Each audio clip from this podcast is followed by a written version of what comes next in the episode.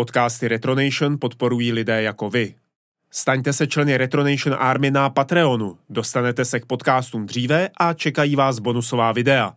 Více najdete na patreon.com lomeno retronation.cz.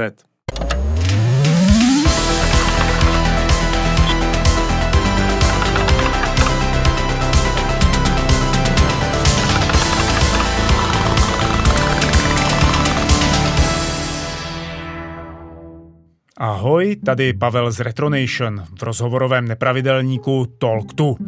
Ve studiu jsem si tentokrát povídal s Jarkem Kolářem, zřejmě služebně nejstarším a stále tvořícím vývojářem her v České republice. Tajemství Oslího ostrova, Vietcong, Flying Heroes, Mafie, Dead Effect, Crime Boss – to je jen několik her, jejichž vývoj buď vedl, nebo spolu vytvářel jejich podobu. V následující hodině uslyšíte o tom, jak chtěl Jarek dělat na hře Rambo a proč se z ní stal Vietcong. Dozvíte se, proč se spojilo jeho studio Pterodon s Illusion Softworks, ale také kam mířily Jarkovi kroky v 21. století. Probírali jsme i to, o čem se v poslední době hodně mluví, jak přenést zkušenosti na mladší a začínající vývojáře, jak předejít komplikacím ve vývoji a odkládání data vydání. Samozřejmě si povíme i o tom, jak se Jarek k vývoji her dostal a že o počítačových hrách poprvé slyšel v lese. A na jakou ze svých her by chtěl Jarek navázat pokračováním? No to budete překvapení. Ono ho to totiž i po těch 30 letech stále baví. Přeji vám příjemný poslech. Ahoj Jarku. Ahoj Pavle. To, že tě to baví, to eh, můžeme vidět i v časopise Level, kam píšeš eh, seriál o tom, jak vlastně dělat hry. A já si tady klidně přihřeju tahle polívčičku. Mohl by si říct, proč se vůbec rozhodl k takovému seriálu přistoupit a začít o tom mluvit? Jak dělat hry? No já jsem v minulosti dělal nějaké přednášky na různých akcích, konferencích a připadalo mě to důležité, abych sdělil nějaké informace těm mladším vývářům, kteří třeba začínají, nebo se podělit o zkušenosti, nebo nějaký faily, které mě potkali. Ale uh, přišlo mě to docela náročný, někde cestovat, někde přednášet pro pár lidí, uh, takže mě přišla ta forma toho, že budu nějak pravidelně přispívat nějakýma tematickýma článkama do časopisu, prostě mnohem taková zajímavější, efektivnější. A taky jsem vlastně potom omezil všechny ty další aktivity a už jsem se věnoval v, na, v téhle oblasti pouze právě jenom psaní do levelu a ty ostatní konference jsem úplně omezil a už jsem nic dalšího nedělal.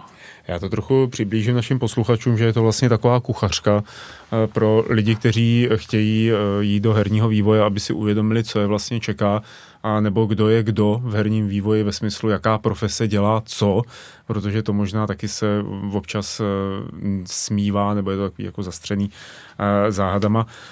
Vlastně ten seriál slouží jako taková vzdělávací linie, Máš pocit, eh, že eh, u nás je v tuhle chvíli už třeba dost jako nejrůznějších škol a institucí, kde by se dalo naučit, jak dělat hry?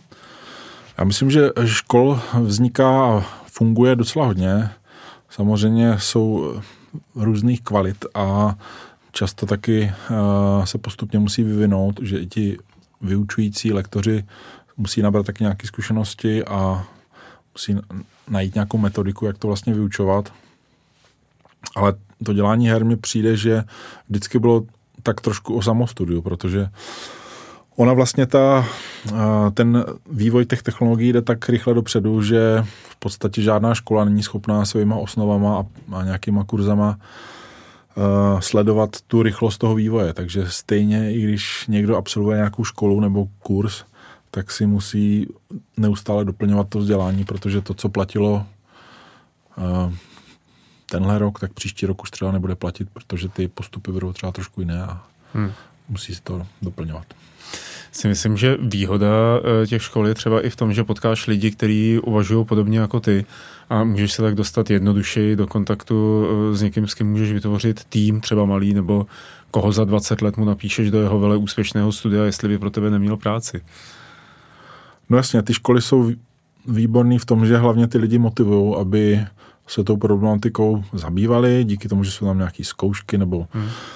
práce domácí, tak eh, to ty lidi i nutí, aby ty věci dělali a dodělávali, což často bývá kámen úrazy, když někdo něco začne a pak se někde zasekne a už jako nepokračuje, tak pokud se přihlásí na školu, do školy, tak eh, ta škola ho se snaží donutit, aby tu bakalářskou práci nebo semestrální práci dodělal a prostě postoupil dál. Hmm. Myslíš, že takováhle formální výuka tě může naučit opravdu od nuly, jak dělat hry, jak o nich uvažovat, jak o nich přemýšlet. Formální výuka si myslím, že uh, může hodně pomoct právě s tím, jak přemýšlet nebo orientovat se v té záplavě těch informací. Um, vlastně možná v tuhle, v tuhle chvíli je problém v tom, že těch informací je až moc, dalo by se říct, že ti lidi jsou tím jako zahlcení a neví, co si mají přečíst a co si mají naučit. Na YouTube je tisíc tutoriálů, dají se najít prostě tisíc návodů a ten člověk se v tom jako trošku ztrácí. Před těma 30 lety ta situace byla opačná, že prostě nebyly ty informace, teď je to zase opačný extrém, takže zase ta škola může pomoct v tom, že může toho člověka navést do nějaké oblasti, na nějaký téma a ten člověk se díky tomu zorientuje nebo si nějak tu postupně získává ty ty znalosti. Eh, sleduješ, eh, máš pocit, že vlastně talenta, to herní vzdělávání, když jsme ho takhle jakoby nakousli, eh, že by to mělo být něco, co by mělo vycházet třeba přímo od herních firm, aby sami si zakládali svoje v úvozovkách akademie, ve kterých by vychovávali jednotlivý třeba profese, protože tam se vlastně kvůli tomu, že tady je dlouhodobě v České republice, v českém herním průmyslu, křik po, nebo volání po zaměstnancích, po lidech, kteří by eh, uměli třeba animovat eh, nebo programovat a tak dále. Tak myslíš, že je cesta to, aby ten soukromý sektor mm, vstoupil, nebo ty herní studia, aby vstoupili do toho vzdělávacího sektoru?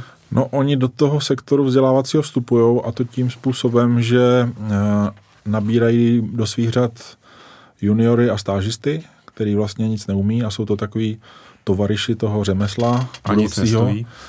No, i dokonce jim platíme, ale mm. neplatíme jim jako za stolik a samozřejmě bereme tam lidi, kteří mají nějaký potenciál, mají, ukážou nějaký zájem, ukážou, že jsou něčeho schopní, že ně, něco dokázali, ale sami dělat hru neumí a když k nám přijdou, tak ani nezačnou dělat hned něco, hmm. co se dá použít, ale dostávají nějaké úkoly, někdo se jim musí věnovat a výsledek je ten, že se něco naučí. Samozřejmě nějaká akademie, myslím si, že třeba GRIP má svoji akademii, kde se vlastně eh, je to vlastně podobný koncept jako stážista, ale ty, těch lidí je zřejmě víc a nějak se jim věnují globálně a možná nedostávají ty peníze, nevím, jak to tam mají, ale je to princip uh, prostě té akademie podobně, nebo Vím třeba, že v Ubisoftu něco takového funguje. EA Activision, myslím, že mají nějaký bootcampy. Takže tenhle ten princip je určitě důležitý a tak je důležitý kvůli tomu, že každá ta firma má trošku jiný postupy, používá trošku jiný nástroje. Sice se to teď hodně um, jednotí právě použitím třeba Unity nebo Unrealu.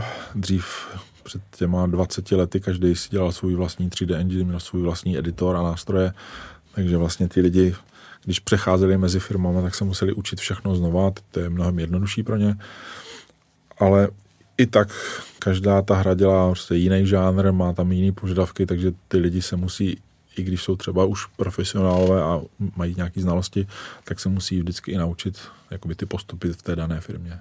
Hmm. Jak dlouho myslíš, eh, nebo dá se vůbec jakoby nějak vyjádřit časem, jak dlouho trvá, než se z juniora stane teda nějaký ten medior, nebo jak se jim teď říká?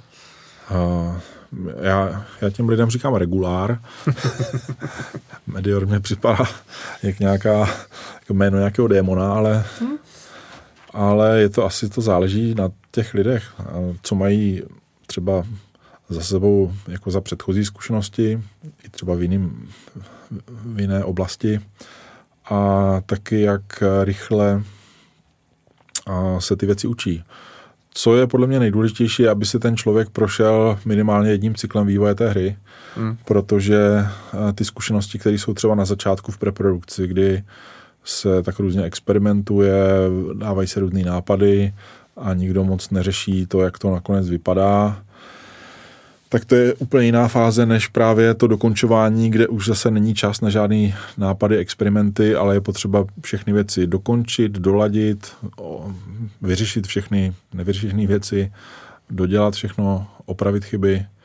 A tam právě spousta lidí, který třeba má velký oči v té přípravě, tak až v té preprodukci vidí, že se ty věci nestíhají nebo že se musí nějakým způsobem třeba kvůli přílišné chybovosti změnit nebo zjednodušit, tak až tam jakoby získávají eh, ten celkový pohled. Takže je důležité, aby se ten člověk prošel minimálně jedním tím celým cyklem, aby se, jakoby, aby získal nějaké zkušenosti.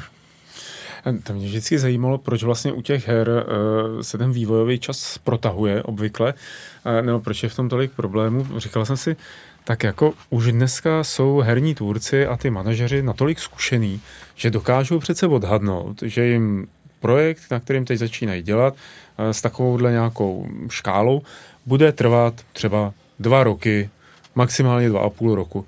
A ono to pak dopadne, že jsou to roky čtyři třeba, nebo tři. Uh, tak dá se, dá se tomu opravdu nějak jakoby předejít tomu, aby se ten vývoj tak neprotahoval, jak jsme toho kolikrát svědky? No, uh, určitě se tomu předejít dá. Uh, jako základem je, že se dělá pořádná předprodukce, ve které se opravdu jasně nadefinuje, co je potřeba udělat. Udělají se prototypy, ověří se ta, ty herní mechanismy, systémy a na základě toho se pak udělají plány na výrobu té hry. Eh, dost často se teda stává, že právě uh, hra už je v produkci, ale některé třeba herní mechaniky ještě vůbec nejsou vymyšlený nebo funkční, což pak uh, přináší riziko, že v době, kdy ta mechanika pak třeba vznikne, tak se zjistí, že jsou na tom potřeba jiný grafický prostředí, nebo prostě dojde tam, dojde tam k nějakým změnám, které je potřeba udělat.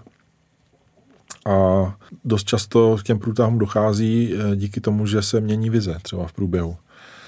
Že prostě byl nějaký plán, ale pak někdy to může být z rozmaru nějakého vedoucího pracovníka, manažera nebo vydavatele. Někdy to může být čistě reakce na nějakou třeba změnu na trhu. Třeba hmm. když vyjde nová konzole, případ v Mafii 2, původní plán byl, že se to vydá rychle na eh, Xbox One a PlayStation 2, stejně jako jednička. A byl na to připravený engine, renderware od Criterionu, myslím, a všechno super, ale problém byl v tom, že pak Sony s Microsoftem oznámili novou generaci konzolí a časově to vycházelo tak, že ta hra by vyšla až po té, co půjde na trh ta nová generace, což znamenalo, že samozřejmě je potřeba udělat nově grafiku a celý to jako předělat. Hmm. A to vlastně se vám stalo i v případě uh, hry Vietkong, uh, že vy jste jí museli dost uh, po několika měsících vývoje celou překopat, aby se to už nemenovalo Rambo, ale aby to bylo něco trochu jiného. Mohl by si to trošku přiblížit, jak celý ten rozjezd tohoto toho projektu vznikl a proč se to nemenuje nakonec Rambo the Game, ale Vietkong? Ta, ta příhoda, už jsem ji asi vyprávěl mnohokrát, byla o tom, že jsme byli na veletrhu E3 v Los Angeles a tam jsme vlastně ukazovali už měsíc vydanou hru Flying Heroes, kterou jsme vydávali pod Take-Two Interactive, což byla firma, která spolupracovala s Illusionem. A, a on, oni měli s nimi podepsanou smlouvu na několik her, takže se s náma bavili o různých věcech, byli jsme prostě v hospodě a povídali jsme si a někdo tam prostě plácl, že by bylo super udělat hru podle filmu Rambo. Hmm. A mělo nám to jako zajímavý nápad. Jako nebyla to žádná jako promyšlený plán, nebo že by měli připravenou licenci a hledali tým, který by to vyrobil. Prostě to tam tak jako padlo v té hospodě. A my jsme v té době hledali, co budeme dělat dál a nějak jsme se toho chytli. Asi to bylo trochu vážný, protože jsem dostal od někoho prostě balíček eh, VHSek s tím filmem, který jsem teda do té doby neviděl. Takže jsem vlastně jediného Ramba jsem znal jenom jako ilustrace na tričku, který se prodávali na kolotočích.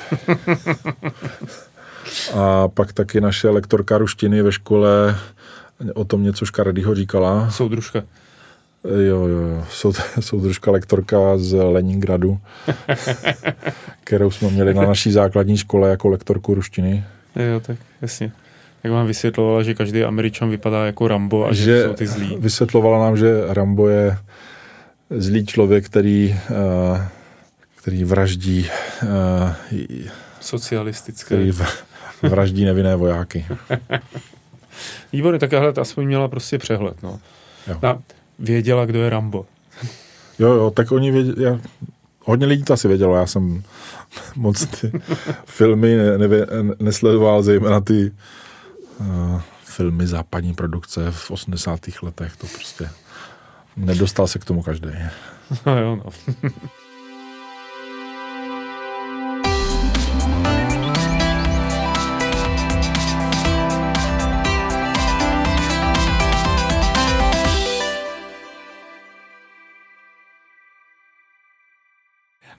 Každopádně Rambo navržený, ty si obdržel VHSky, vracíš se s nima do České republiky, koukáš na to, říkáš si, není to blbý, pojďme podle toho udělat hru. Začali se na tom dělat a v tomhle příběhu mě fascinuje, že vás vlastně v tu chvíli nikdo z toho take nezastavil, že se nikdo jako nezajímal, co děláte a neřekl, ale chlapi, to, to byl jen takový pivní, pivní vtip. Já vlastně nevím, jak to přesně bylo, jestli to byl vtip nebo ne. Spíš se teda zpětně kloním k eh, názoru, že to asi vtip byl, ale eh, minimálně to nastartovalo dost, dost eh, hluboký, hluboký zkoumání právě toho tématu. Já kromě toho, že jsem nevěděl, kdo je Rambo a neviděl jsem ten film, tak jsem ani nevěděl, kde je na mapě Větnam, jo, takže takže jako historka o tom, jak Jarek Kolář České republiky začíná dělat hru o větnamské válce je prostě hodně komická zpětně, když se na tom tak jako... Protože, že jo, na základní škole v dějepisu jsme dějiny 20. století neprobírali, že?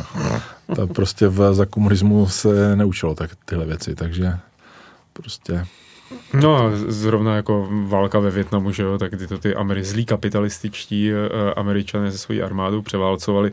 To možná jako se i u nás zmiňovalo. Uh, vy jste původně uh, chtěli ale tu hru udělat ne historickou, ale spíš takovou tu over the top, jak se říká.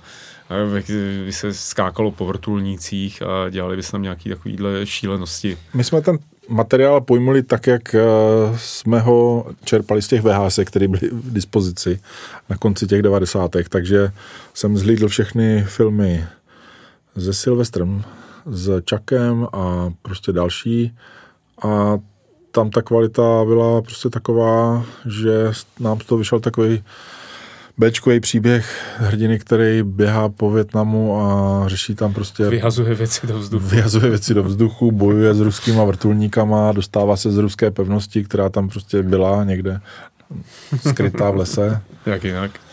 A kdy potom teda přišel ten zásadní zlom, že už to nebude uh, tato uh, přímo čará Bčková akce, ale stane se z toho taktická záležitost, realistická? No, my jsme hned začali dělat uh, právě ty rešerše. To znamená informace o tom, jak fungují zbraně. Jedna skupina lidí odjela do Větnamu fotit a jeden designér, Zdeněk Mezihorák, dostal za úkol shromažďovat nějaké informace, študovat. Dostal prostě, měl úkol na 6 měsíců, že četl všechny knihy, získával materiály, sepisoval a zhruba za těch 6 měsíců, kdy pořád nebylo jasný, jestli budeme mít tu licenci nebo jak to vlastně bude, tak Zdeněk vylezl ze své nechci říct nory, ale ze svého koutu kanclu a přinesl ty svoje knihy a řekl, že bychom se měli zaměřit na tu válku trošku realistickým způsobem. A vlastně nastartoval interní diskuzi o tom, jak tu hru předělat a zřejmě on byl právě tím strujcem toho, té změny, která nás dovedla až eh, k té podobě té hry, jaký známe dnes. Hmm. Ta hra byla po vydání eh, toho roku 2003 úspěšná. To by bylo, mm, jako byla, to bylo jako konstatování, to nebyla otázka. Eh, a to by bylo tou dobou eh, nějakých 23 let, 25 let možná. 26 asi. 26 dokonce. A jak to vlastně, jak kluk 26 letý, který od roku 93 4 dělá hry, tak eh, vnímá tady tenhle, nebo jak jste vnímal ty devadesátky, ten vlastně progres od toho tajemství Oslího ostrova, kde jste kradli sprajty z Monkey Islandu, až po tahle vlastně mezinárodně úspěšnou hru, eh, kvůli který jste jezdili po světě a víš co, ten vzestup eh, směrem jako do těch vysokých pater herního vývojářství, tak musel být neskutečně dramatický pro tebe a vzrušující. No já si myslím, že jsem se tomu vyhnul právě tomu, že pro nás to nebyl, jako ne, necítili jsme to jako takový úspěch. Uh, protože celý ten publishing deal byl uh, poměrně složitě přes právě Illusion a přes Take-Two a my jsme vlastně byla taková námezní síla, dělali jsme hry jako samozřejmě za peníze, ale hlavně pro radost. A víc z toho byly nějaký royalties, jak se tenkrát říkalo, který právě eh, se nazdílelo celému týmu. A tak to nebylo nic tak závažného, čeho bychom si jako sedli na, na zadek. Takže jsme jako díky tomu možná zůstali docela při zemi a pokorní a, a začali jsme pokra- nebo pokračovali jsme s vývojem toho Vietcongu, dodávali jsme prostě updaty, anti ochranu a prostě editor map, Přidali jsme nějaký datadisky, a tenkrát se to jmenovalo datadisky, dneska jsou to DLCčka, uh-huh. a, protože tenkrát to vycházelo normálně v krabičce na, na, na disku a začali jsme plánovat další projekt, protože jsme neměli dost peněz na to, aby jsme mohli nějak fungovat samostatně, nějak volně, mrhat penězma a prostě dělat si, co chceme. Prostě museli jsme dál pokračovat v tvrdé práci, takže hned následoval Vietkong 2, který jsme chtěli pojmout mnohem efektivněji a, a do, od publishera jsme dostali brutální deadline 12 měsíců, protože měli ten, ten pocit, že se musí dělat ten brand pořádně a že se musí prostě chrlit ty hry dostatečně rychle. Takže to bylo 12 měsíců po té, co jsme dodělali ty DLCčka, takže by to bylo asi dva roky po vydání té hry původní. Nakonec jsme to asi v půl roku přetáhli, tenhle deadline, ale uh, prostě pracovali jsme dál a měli jsme tak nějak uh, našlápnuto dělat další a další hry. Když vyšel Vietcong 2, eh, to byl rok 2005, že jo? Jo. Je to tak. Byl tam uh, nějaký plán uh, nebo nějaký zárodek vývoje i trojky, uh, aby to byla trilogie? Jo, pl- plánovali jsme, že uděláme trojku, měli jsme i na to nějaký designy, chtěli jsme se jako tak trošku vrátit zase zpátky do džungle, ale ta dvojka nebyla zase tak úspěšná, nebo tam do, došlo k nějakým problémům z naší strany, že jsme tam prostě udělali několik chyb. A, takže nebylo tak úplně jasný, jestli, jak, eh, jestli, se, jestli to dělat.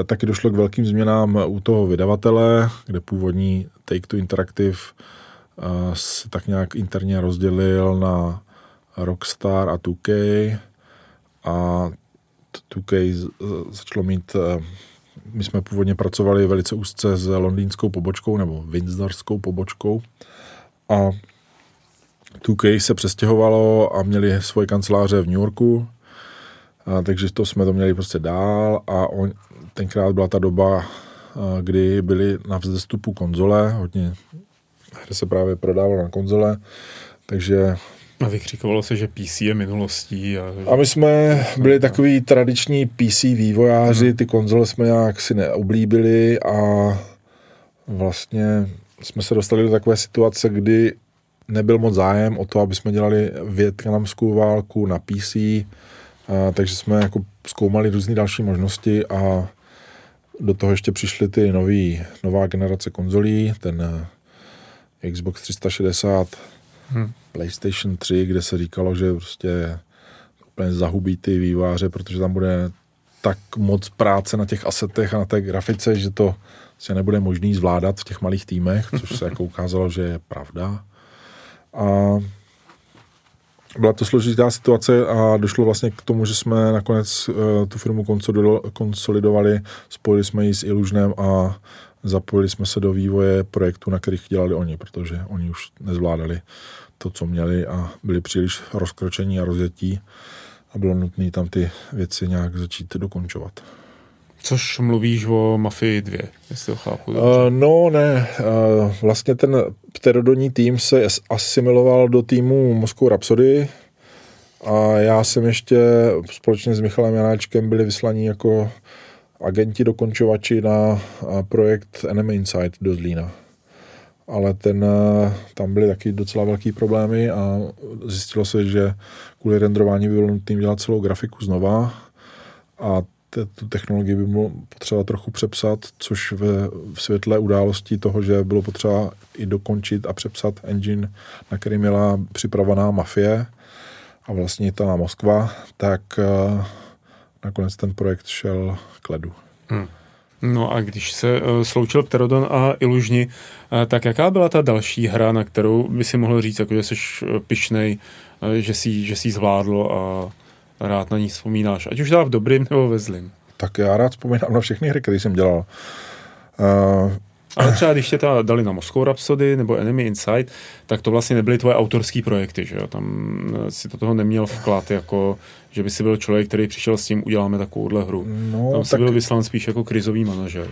Jo, je to pravda. Je v podstatě pravda, že jsem už od té doby žádnou svoji vlastní hru nedělal. Bylo mě tak trošku slíbeno, že se pak eh, budu moct eh, věnovat Mafii 3, až se hmm. dodělá dvojka, nebo respektive mě na začátku po té akvizici uh, Illusionu a 2K uh, chtěli a po zrušení Moskou Rhapsody mě chtěli přesunout jako producenta nebo pro, nějakého projektového vedoucího na Mafii 3, ale já, když jsem viděl ten stav té Mafie dvojky, tak jsem řekl, že nemá cenu začínat s trojkou nebo nějak a už se na ní pracoval, takže... Hmm, hmm.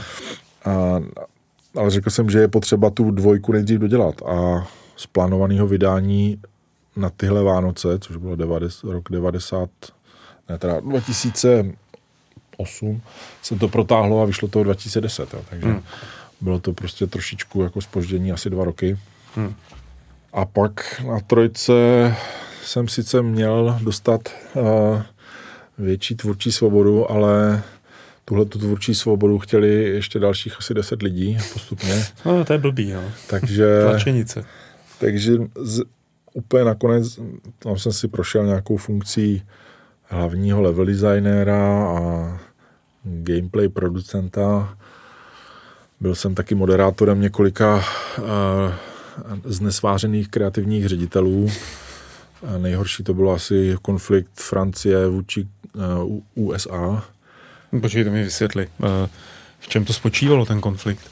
No, eh, spočívalo to v tom, že byl jeden kreativní ředitel, který byl zároveň prezident 2K Czech, eh, francouzské národnosti, který aha, měl nějaký aha. záměr dělat hru, Mafia 3 se svým jako konceptem. A pak existoval další člověk, který byl z vydavatelství, který měl taky svůj koncept na hru. A, a nemohli se dohodnout nemohli se dohodnout a byli na tom tak špatně, že spolu ani nedokázali mluvit nebo nechtěli spolu mluvit. Takže já jsem byl takový jejich mediátor. To je zajímavý, veď člověk by čekal, že na těchto těch pozicích eh, ty lidi už eh, budou schopní chovat se třeba neemotivně, a, a najít nějaký konsenzus na tom, co vlastně chtějí dělat dál, anebo že uh, půjdou od válu takzvaně. No, pak jeden z nich odešel od válu a pak odvalili toho druhýho a pak se tam ještě dalších pět e, vývojářů, kreativních ředitelů vystřídalo a nakonec ta mafie teda vznikla, no. Jo, jo, jo. Měla takový přijetí, jaký měla, to asi se tomu nebo nechceme moc věnovat. Každopádně je to taky stopa e, v tvém životopise. A, a ty si potom, jak jsem takhle zpovzdálí sledoval tvoji kariéru a vždycky si někde vystrčil tu hlavu, zahlásil, ještě jsem tady a zase si zaplul do e, vod e, herního vývoje, tak pak to v jednu chvíli vypadalo, že vlastně se světem AAA titulů, tříáčkových titulů už nechceš mít nic společného, protože se začal starat o, nebo napsal si scénáře, scénář k mobilním hrám, k, to bylo pod Batfly Interactive, já už si nepamatuju, jak se jmenovala. Jo, ale to jsem dělal jako přátelskou výpomoc v době, kdy jsem dělal producenta uh, Mafia 3. A já jsem tam měl pocit, že v jednu chvíli to bylo takový, že Jarek Kolář chce začít dělat nezávislé hry, nebo že se chce vrhnout spíš jako do těch vod uh, indie, uh, která už byla, byly etablovaný od nějakého toho roku 2013-14 Netáhlo tě to tam? Ne, neříkal jsi jako vykašlu se tady na tyhle ty hádky kreativních ředitelů a neustálý posunování termínů. Budu si dělat svoji vlastní hru. Dělám tajemství oslího ostrova dvě a, a, a budu to dělat já a moji dva kamarádi. A bude klid. Hele, to mě eh, do těchto vod nezávislých mě to táhlo asi v podstatě skoro hned po té, co jsme zrušili ten Pterodon. No. Jo. Uh, akorát, jako ze začátku to bylo samozřejmě zajímavé, dostával jsem nějaké nové informace, zkušenosti s těma lidma, různýma právě producentama od vydavatele a tak. Ale ta moje kariéra měla prostě od toho roku 2005 pomalou, ale sestupnou tendenci, kde jsem vlastně začínal jako šéf studia, vedoucí projektu a postupně jsem jako klesal níž a níž a níž, až jsem nakonec skončil jako na pozici nějakého řadového producenta, Mafie 3 a vlastně k dělání her jsem se už v podstatě nedostal, jenom jsem jako moderoval nějaký rozdívený designéry, kteří se nedokázali dohodnout nebo vymýšleli blbosti. Hmm. A přišlo mě to jako takový trošku smutný, no. A prostě jako chtěl jsem dělat věci sám, ale neměl jsem asi dost odvahy, koule nebo já nevím, eh, prostoru eh, na to, abych něco takového začal. No, je to pochopitelný, že člověk, když se potom dostane do eh, situací, kdy má nevím, třeba rodinu nebo nějaký jiný jakoby závazky a zodpovědnosti, tak asi se tak úplně nechce vrhat někam, kde by to bylo nejistý. A, a ty se, přestože ta, já bych ta rozhodně takhle cynicky nebo negativně o tom nemluvil, o tom, čem si prošel, tak ty se pak vynořil a objevil a seš teď v Ingame Studios, vydali jste hru Crime Boss. Cítíš se tam cítíš se tahle, to je velký tým, tam máte 150 lidí, že? nebo kolik, jako poměrně dost. Ta, je to tam dobrý pro tebe? Teď by bylo blbý říct ne, viď? Hele, uh, výhoda je v tom, že mám jako nějakou možnost ty věci tam ovlivňovat. Takže byť jsem poslední, nevím, asi dva roky strávil tím, že jsem řešil hodně takových nějakých administrativních nebo manažerských věcí, tak ale i přesto jsem měl docela dost prostoru se podílet i na nějakých kreativních rozhodnutích a na nějakých prostě iteracích designu, eh, což bylo pro mě dobrý. A aktuálně se, se jako snažím dělat to, že jsem spoustu těch eh, manažerských věcí delegoval na jiný lidi, kteří to už dělali třeba dřív, ale ještě tam měli na, na, nad sebou mě a jako takovou prostě osobu, která je kontrolovala nebo jim dodávala odvahu nebo je utěšovala. A, a chci se jakoby ponořit hlouběji do toho samotného designu, abych a, se jakoby trošičku vrátil k tomu dělání her. Hmm. Protože už v podstatě těch 20 let hry skoro nedělám. No. Jakoby tu prostě tvůrčí práci. Nemáš ruce špinavý od toho voleje, jo, který kterým se promazává ten herní engine. Špinavý je mám, ale úplně z jiných věcí.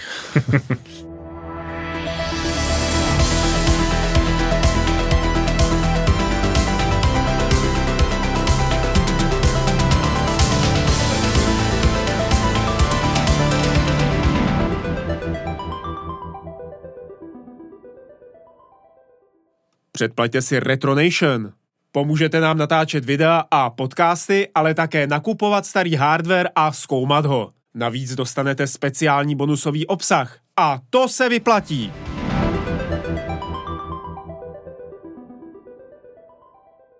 Když by se spodíval zpátky na tu dobu, kdy jsi začínal, to znamená první polovina 90. let, eh, to, že se stal nakonec herním vývojářem, tak bylo ovlivněný jako nějakým vědomým, cílevědomým eh, rozhodnutím?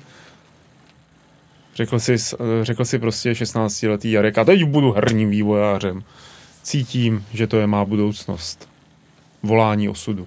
Hmm, to je zajímavá otázka, ale uh, já jsem v době ještě, kdy počítače tak nějak ne, nebyly úplně k dispozici, tak jsem byl vášnivý čtenář časopisu ABC. Správně.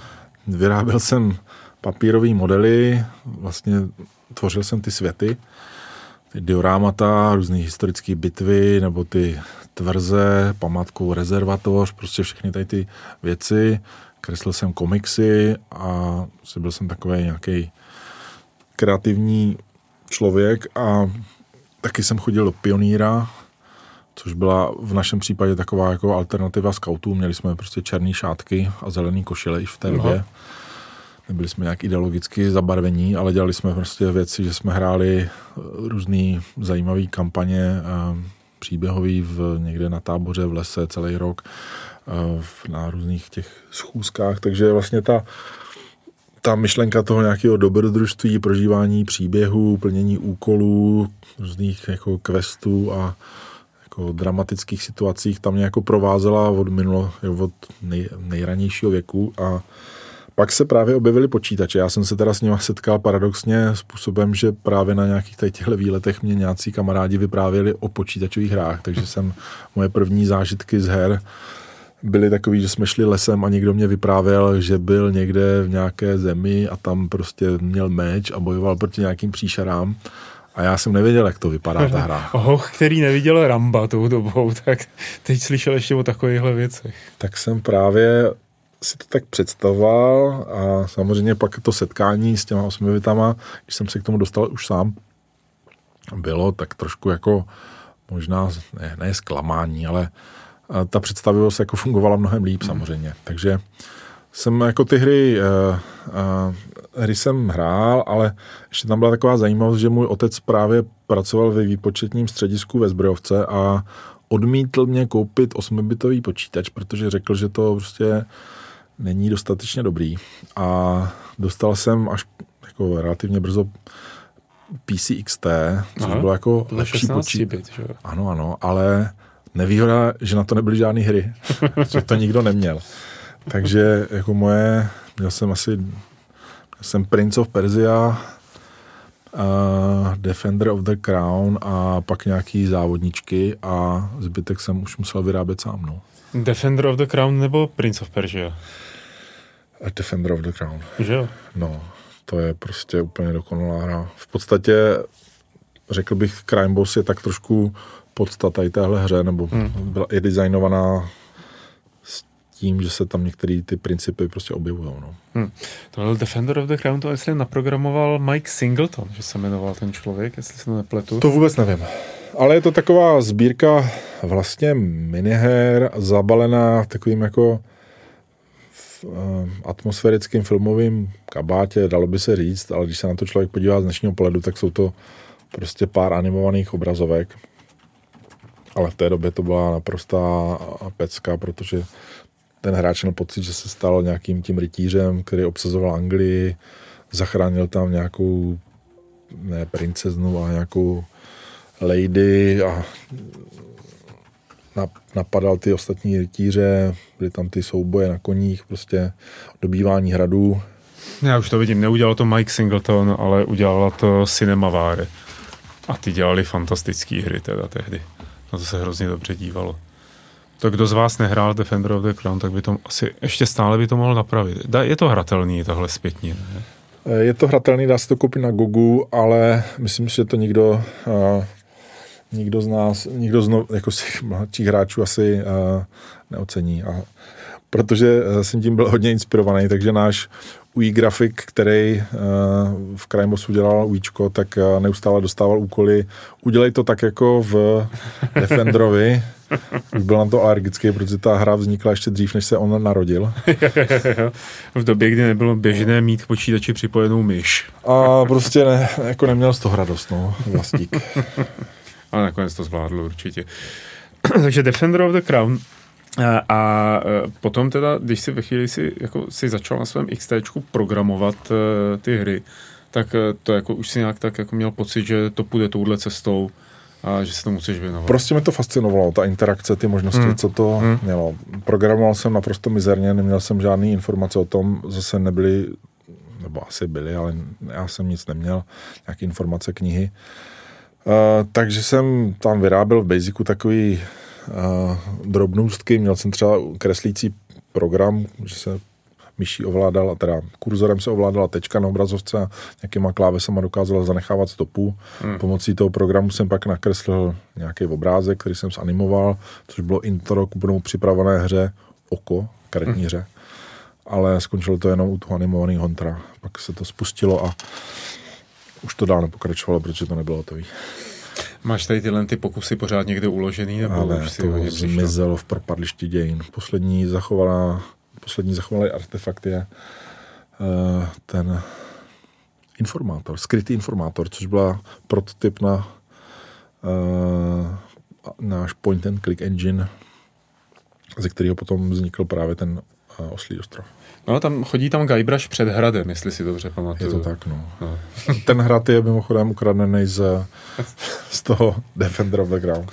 A Guybrush je ukradený z Monkey Islandu. Jo, a pak má, jsou tam, má vousy, ale teda. Jsou tam stromy, které jsou ukradený z nějakého golfu a pak je tam jedna obrazovka nebo dvě, které jsem jako vyloženě nakreslil a ty vypadají v tom opravdu odpudivě. On si to člověk eh, dneska nedovede moc představit, co to znamenalo eh, tehdy ukradnout nějakou grafiku ze hry, že jo?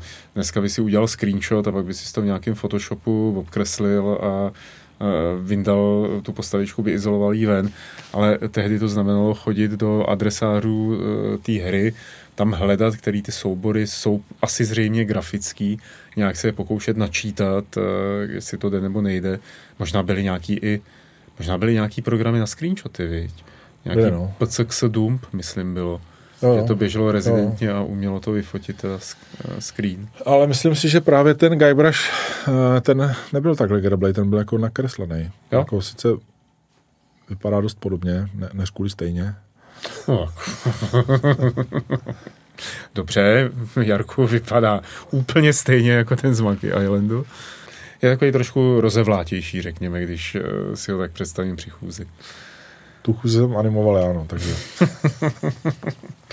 Hele, eh, vy jste eh, měli, já jsem to zrovna včera, jsem na to někde narazil, že jste měli na gymnáziu na Slovanském náměstí takový, jako, že tam byl zárodek toho brněnského herního průmyslu vývojářského, protože kromě tebe tam byl ještě Pavel Pospíšil, který udělal dračí historii a uh, Petr Vlček, se kterým si dělal posléze právě tajemství Oslího ostrova a kolem se potácel snad i Jakub Dorský, ne? Jo, já tě trošku opravím. Tam, uh, vlastně byl tam, byla tam učebna počítačů, tenkrát prostě vybavená těma nejmodernějšíma strojema, což byly tenkrát 286. 286. Prostě krásná, krásná učebna a ten náš učitel byl tak benevolentní, že nás tam normálně nechával prostě po škole bez dozoru nějak fungovat. Nebylo to ani časově omezený, tak jak si psal v tom tweetu, prostě hmm. jednou tam načapali jednoho toho žáka, někdy až v 10 hodin, tam něco hrál. Se školník prostě procházel budovou a viděl ve nastavené chodby záři pod, pod, pod dveřma a ten a, nebo žák tam hrál nějakou, nevím, Dunu nebo prostě něco takového.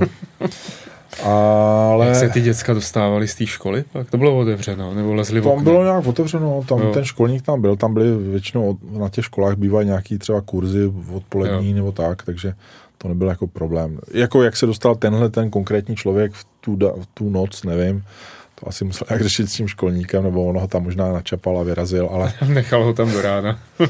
ale právě se tam scházeli lidi, kteří jako třeba nějak tam něco hráli, nebo něco tam třeba psali, tam, že tenkrát texty se dělali v textovém editoru T602 a prostě bylo to trošku někde jinde a vlastně ten uh, Pavel Pospíšil byl o dva roky starší a byl to takový náš mentor, protože on už dělal textové adventury. On už měl v Pascalu.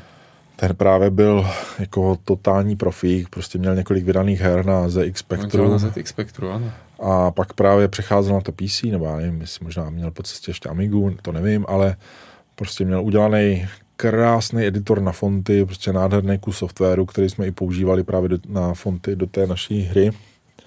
A my jsme tam, tam bylo právě několik lidí, který více zajímalo to programování a to zkoumání těch her, než to hraní.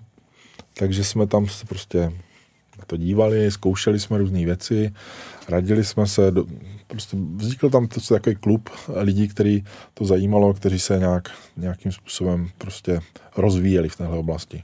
Jsme si radili, tam prostě jednou tam někdo přišel na to, jak zobrazit BMPčko celý, tak jsme tam to koukali, jak se to pořádku vykresluje, pak se to tam nějak zlepšilo, že se to zobrazilo najednou, protože se to psalo přímo do paměti. Prostě docházelo tam prostě k takovým jako objevům přímo mm. v té škole. Vlastně ten můj kolega, programátor, ten eh, neměl ani počítač doma, ten měl Atari. Mm-hmm. Takže oni vlastně udělali nějaký účetní program, který škola nějak asi používala, nevím. A za to dostal půjčený právě tu 1286 na prázdniny. A on celý ty dva měsíce pak seděl doma a naprogramoval ten engine na ty adventury. A díky tomu jsme vlastně pak tu, ten, tu, tu adventuru udělali.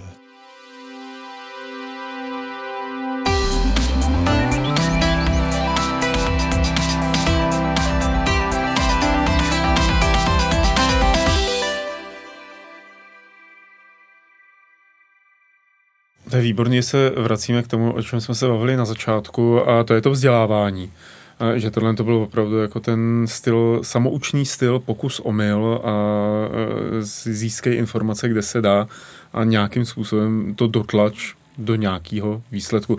Ano, tehdy to bylo takový vlastně jakoby úsměvný, že v době, kdy vycházelo tajemství Oslího ostrova v České e, republice, tak e, my jsme všichni hráli už toho Duma a samozřejmě Wolfensteina a, ten kvalitativní rozdíl, nebo ten, nebo ne, to, to není asi jako kvalitativní rozdíl, ale spíš ten rozdíl v tom uvažování o hrách mezi tím západem, nebo tou americkou produkcí a tou právě vznikající českou komerční scénou, tak byl propastný.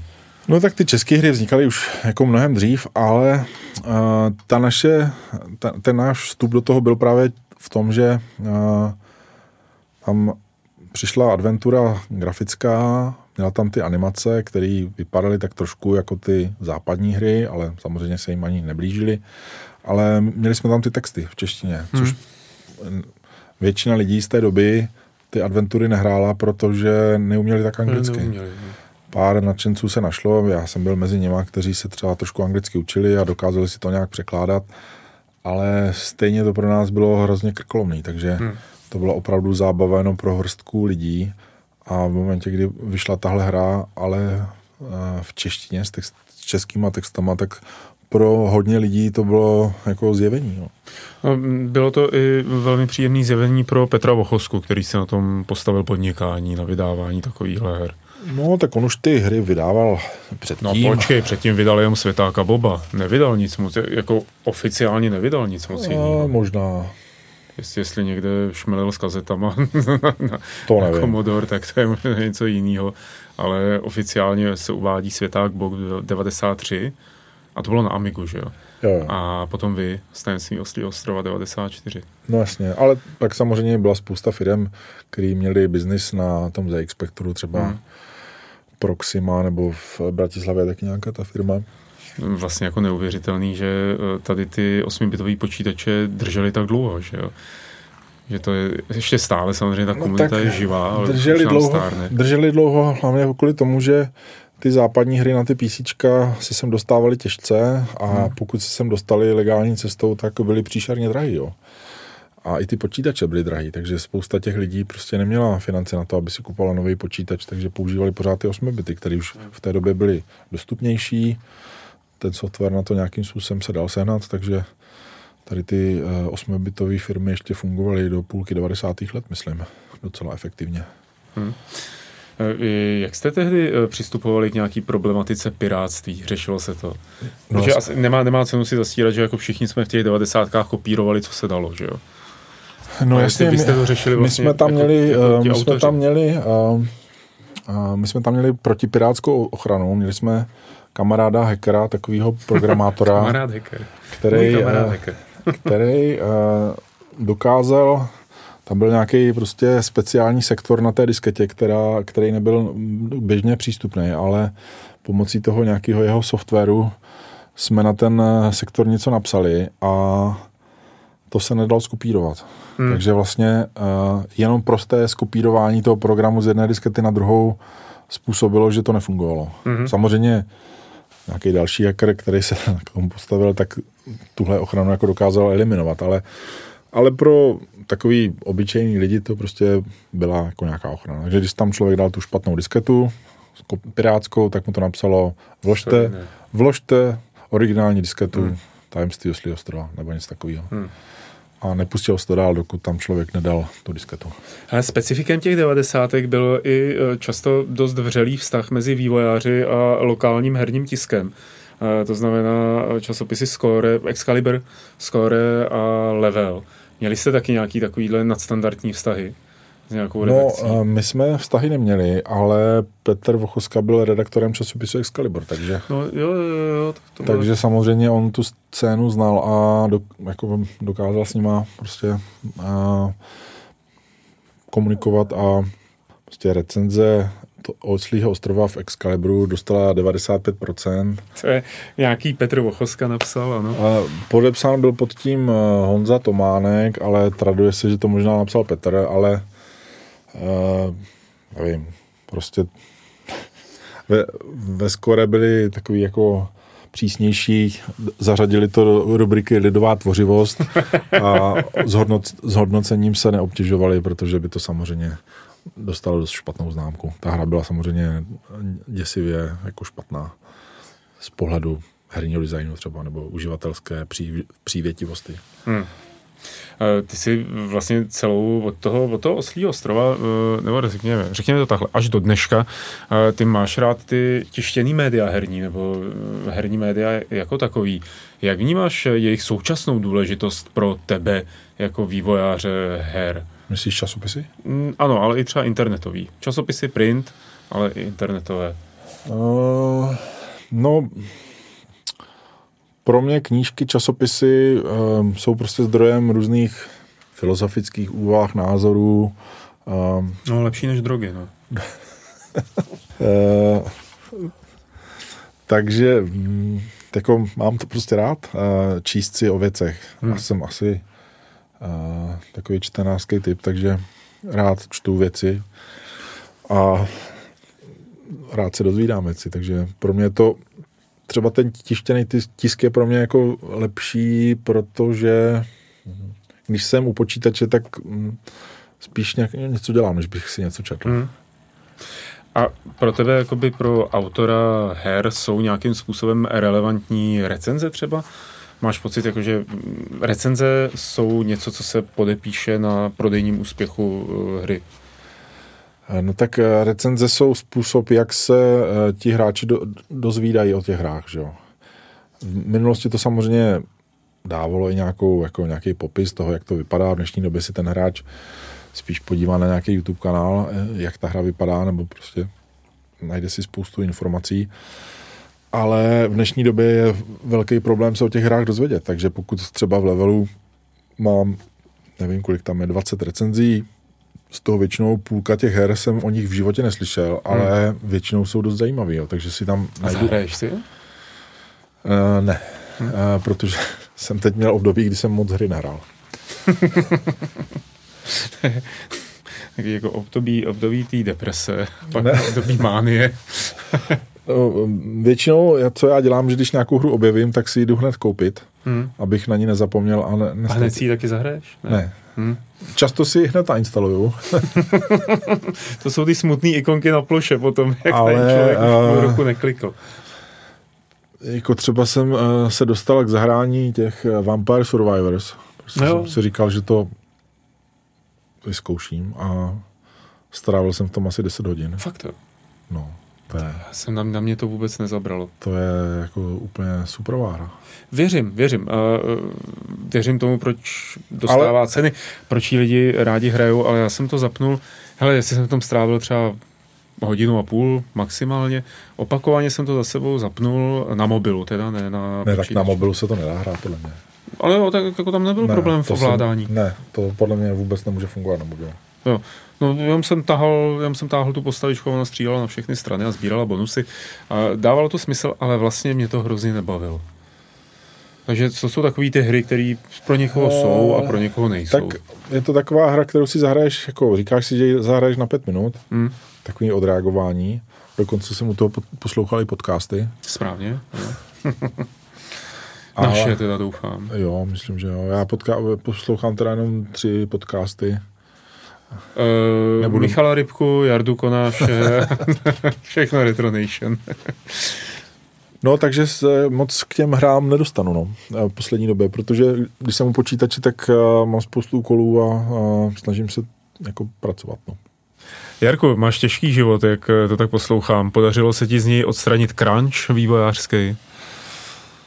Řekl bych, že se mě podařilo odstranit crunch eh, ze životů většiny eh, členů našeho týmu, ale poslední dobou jsem jako, ještě se mě nedařilo odstranit to z mýho života. Mm-hmm. Ale pracuji na tom. Mm-hmm. Tak, uh... Ale mě hry baví, takže pro mě to jako není něco špatného.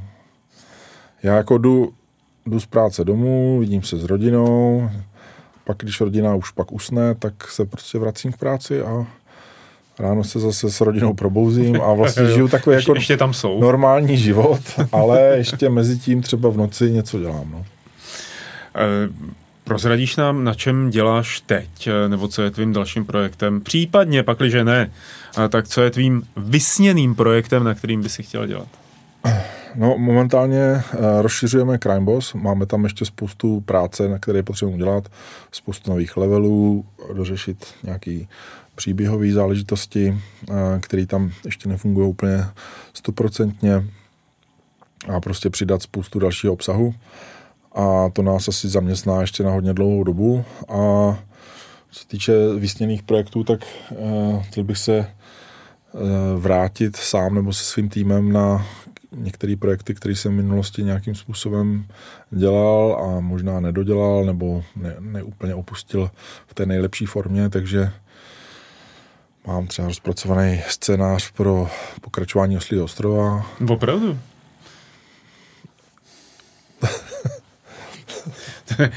a povídej, řekni mi víc. Ne, to... Bude tam Guybrush? Asi ne, Guybrush tam nebude. Já bych chtěl z toho udělat hru, která která bude jako i prodávat. a, a, ale takový přežitek. a že by to byla adventura, jo? Aha. 2D. Aha. Ty bláho. To bude skvělý, ne?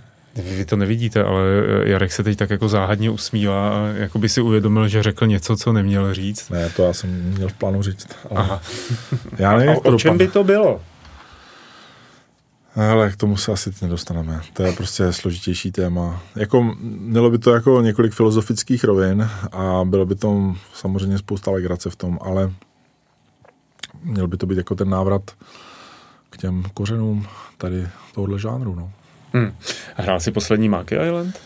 Hele, hrál jsem asi půl hodiny. Pořád na to čekám, teď potřebuji ještě dohrát Zeldu a hned potom je to v pořadí já se ptám kvůli tomu, že je to taky o návratech. Eh, velmi, velmi silný téma eh, návratový eh, v celé, pro vyvrcholení vlastně té série.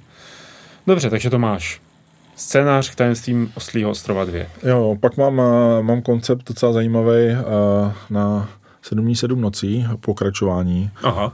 A tam mám představu, že by to bylo 9 měsíců a 6 týdnů. Taková jako takže to by byl sequel jako přímý.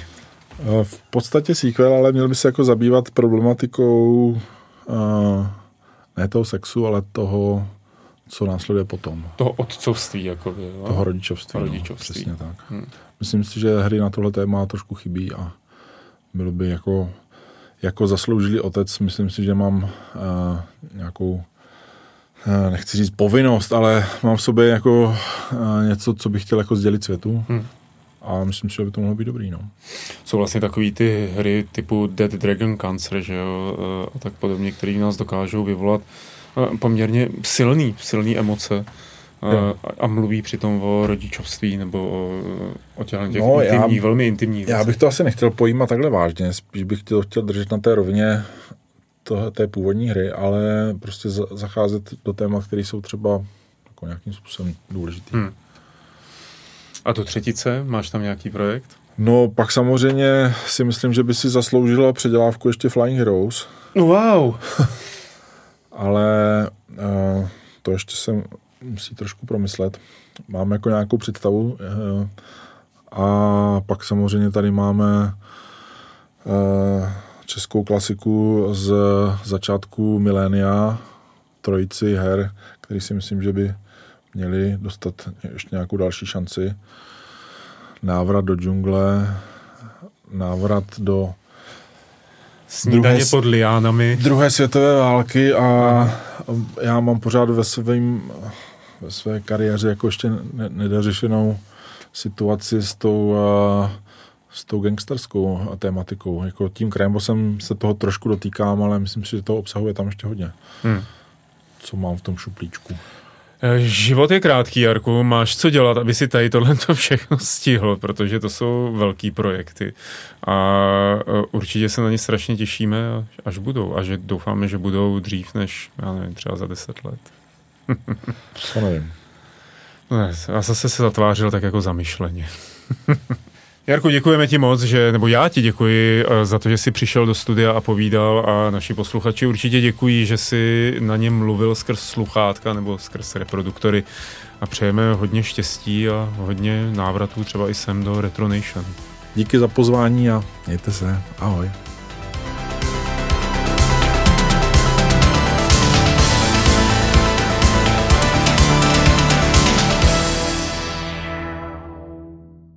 Děkujeme, že jste doposlouchali až na konec.